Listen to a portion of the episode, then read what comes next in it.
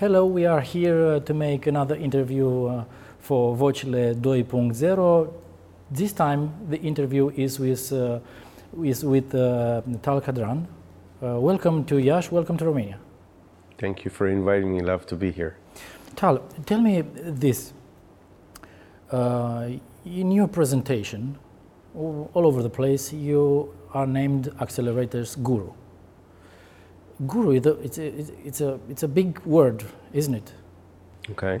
How come? E- Explain us, please. How did I get the term guru? Yeah, and I think that what we use, like in startup world or startup uh, language, would be um, mentors. You will hear a lot. Coaching, you will hear less. Coaching, we keep for something else. Yeah, but guru in a way, something first of all you don't hear much, but it has a certain connotation when you use it. I think that the fact that I have uh, established so many accelerators, you know, for a one person, 2012, not a decade ago, but um, still I was among the first to do that in Israel. And since then, not just did I open many accelerators, but they were in different clusters women digital health, uh, ed tech for advertising, homeland security, smart city. A and B, it was for uh, uh, different, let's say, institution. It was for academies, then for uh, corporates, than for the government, which I run now new uh, two programs for the government. I think the all in all is that uh, the quantity, the qu- is so big. I got this nickname in a way, and it really hooked on to me, and it's been running since. I understand that. Uh, It's like a distinguished kind of uh, word to make you unique, but this word, guru, means that you know everything. I, I don't think anyone, maybe God, but I don't think anyone knows everything. But I think not just do I, you know, I, I even said it today in one of the lectures. I think that if people would stop and think for a minute, they will find out that most of what they know is from someone else, meaning they heard someone else say it. They They get did- the ideas. Exactly, they did not feel it themselves. When they think about what do I really know in person, it's much smaller than what I know from someone else. So, yes, I think in a way that having to, I, I think that when it comes to accelerators, I've tried so much that I earned this name. Tell me this uh, if we are thinking with our head, mm, birthing our ideas, our own ideas, this is a good business? I would Is say it good for business? to think only with your head, not with your emotion, with your heart, with your gut. I think impossible. It's impossible. I think that as people, we are wired in a way that you cannot use only your brain. I mean, for a certain time, yes, but not for a long period.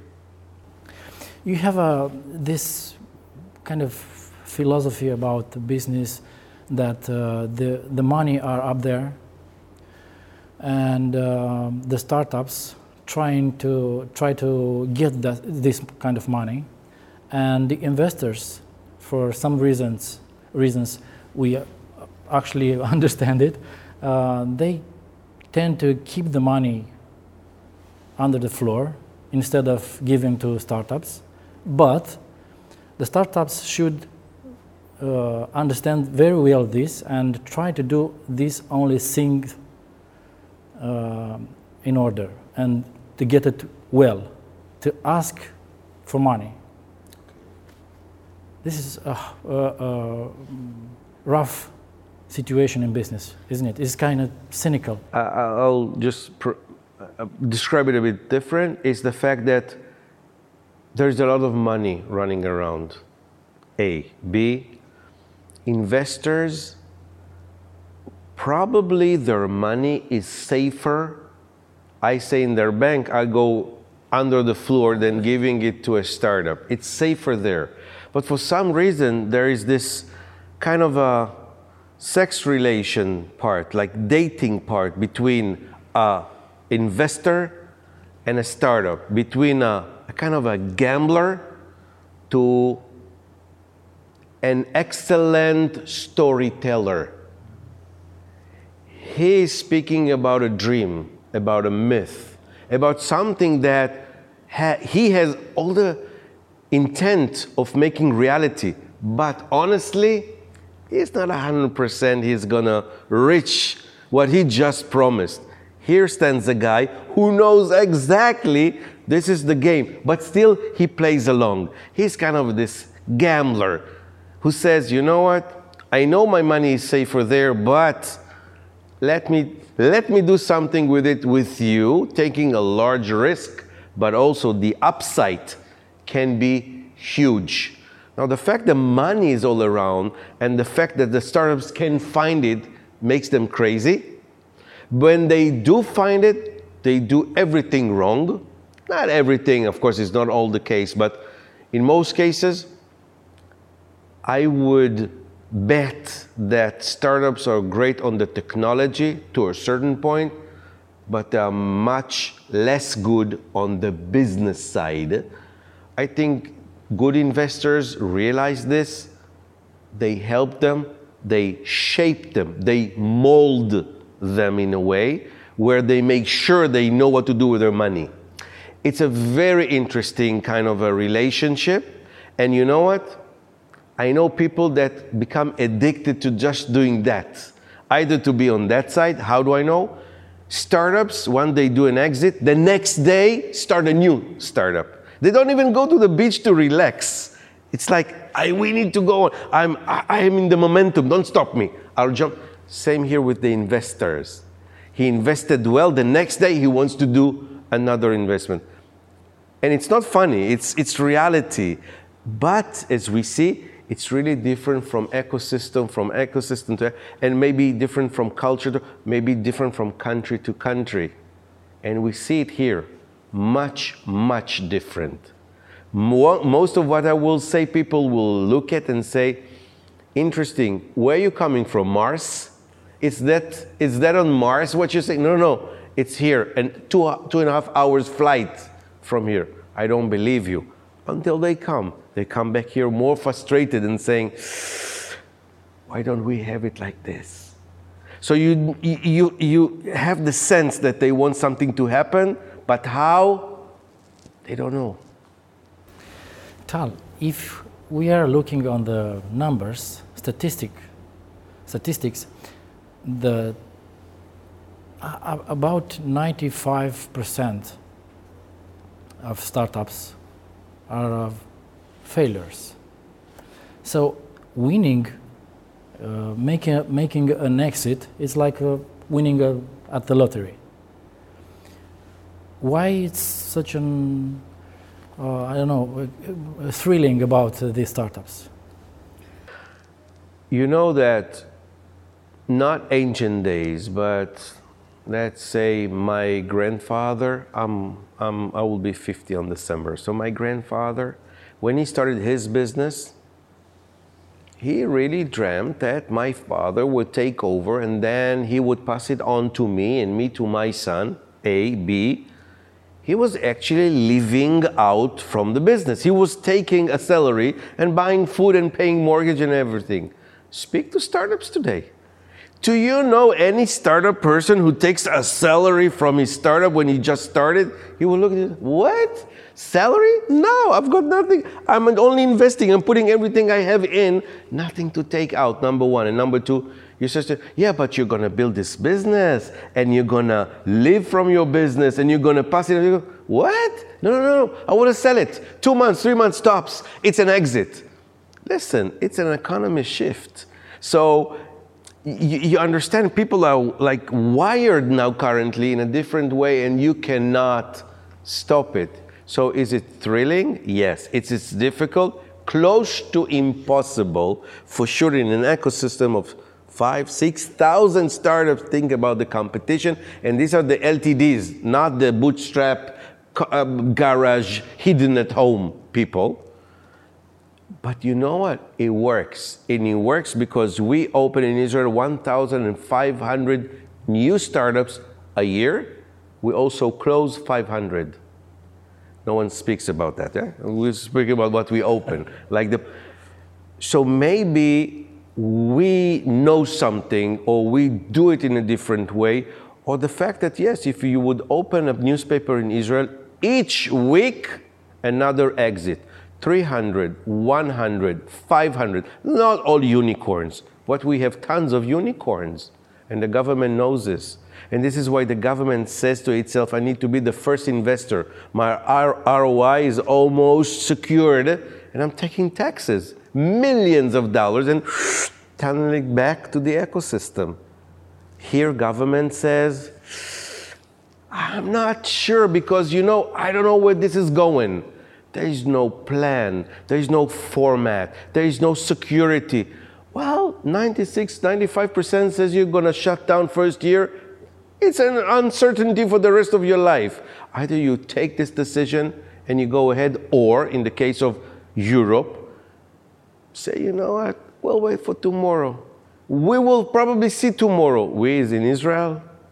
Will we 100% we're going to see tomorrow? Well, if you see the news, nothing is certain with us. I heard you say uh, that uh, it's important for a startup to ask the right questions.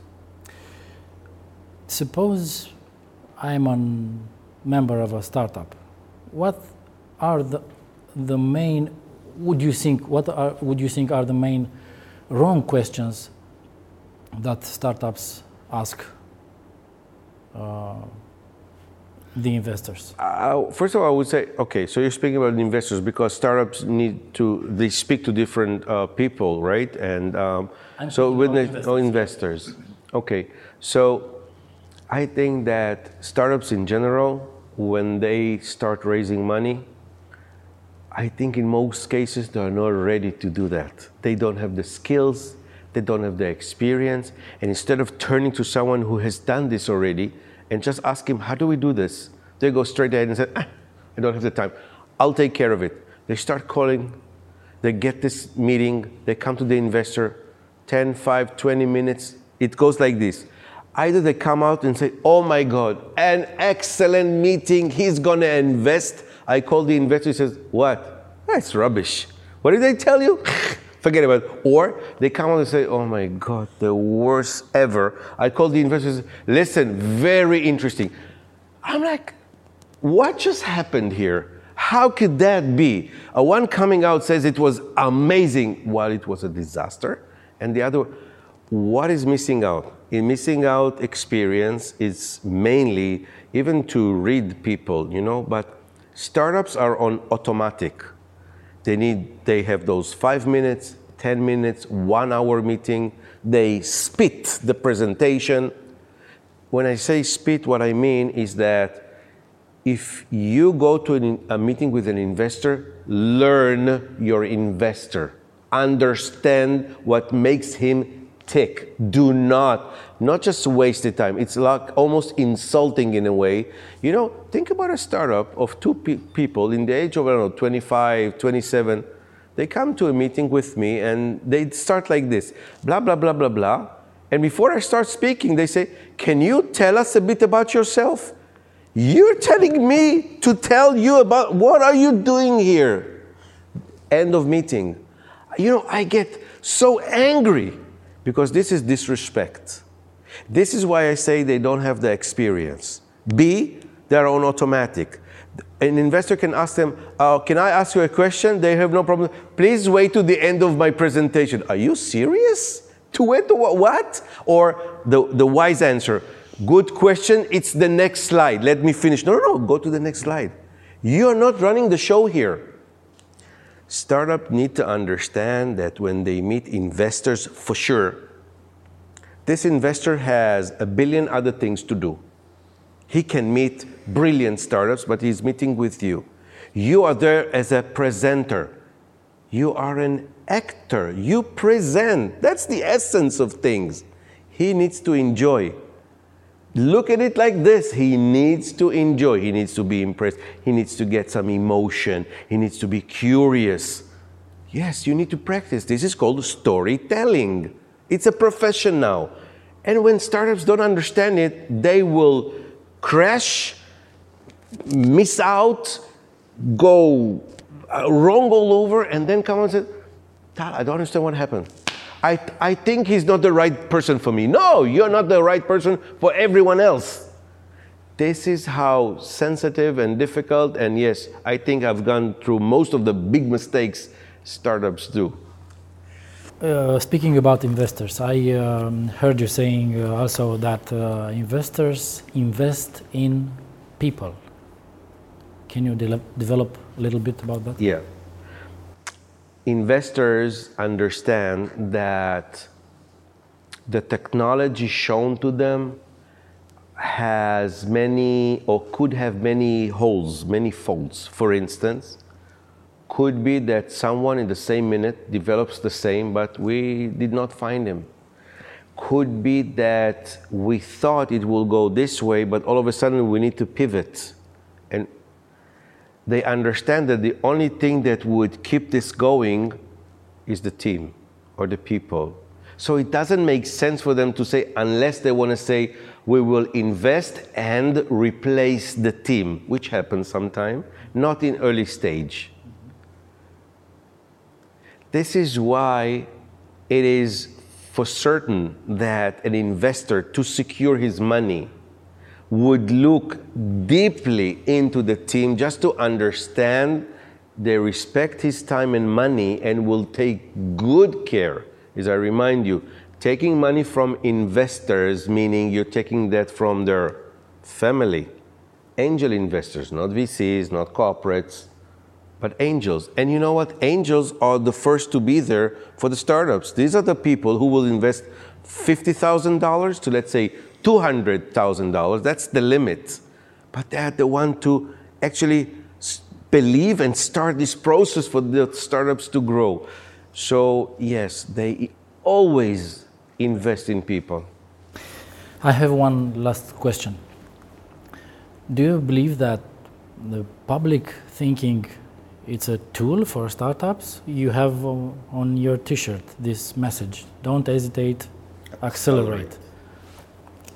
So public speaking could be a useful tool for a startup, for members of a startup? I think yes, because startups will find themselves on a daily basis convincing people. Doesn't matter if you convince them on Skype call, on major stage, on, air, on airplane during flying to somewhere, stopping them in the mall. It's about reaching out to people. It's about touching them. This is why it's very clear that CEO, major job, raising money. He's a people's person. He likes to schmooze and mingle. He knows how to speak, must. CTO, a different person. He needs to know technology, he needs to program, he needs to be concentrated on meeting the next uh, uh, uh, milestone. This is important.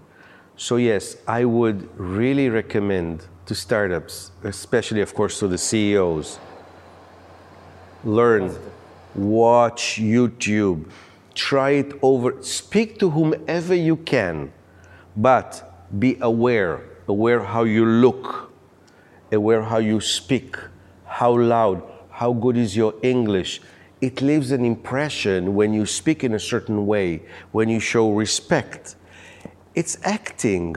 This is what it is. This is why it's called present. We, pre- we are presenter of something. Of course, believe in yourself, believe in your team, believe in your technology, know everything there is about your startup. And for me, A, I wish you success. B, certainly for this ecosystem here in Iași, I put myself at the ready, meaning reach out to me. I will be supportive of what you do. And I really hope to come here again. It was a great pleasure for me to be here. Thank, Thank you, so, so much. much. Appreciate it. We will see you at the next interview at Vocile 2.0. Thank you so much.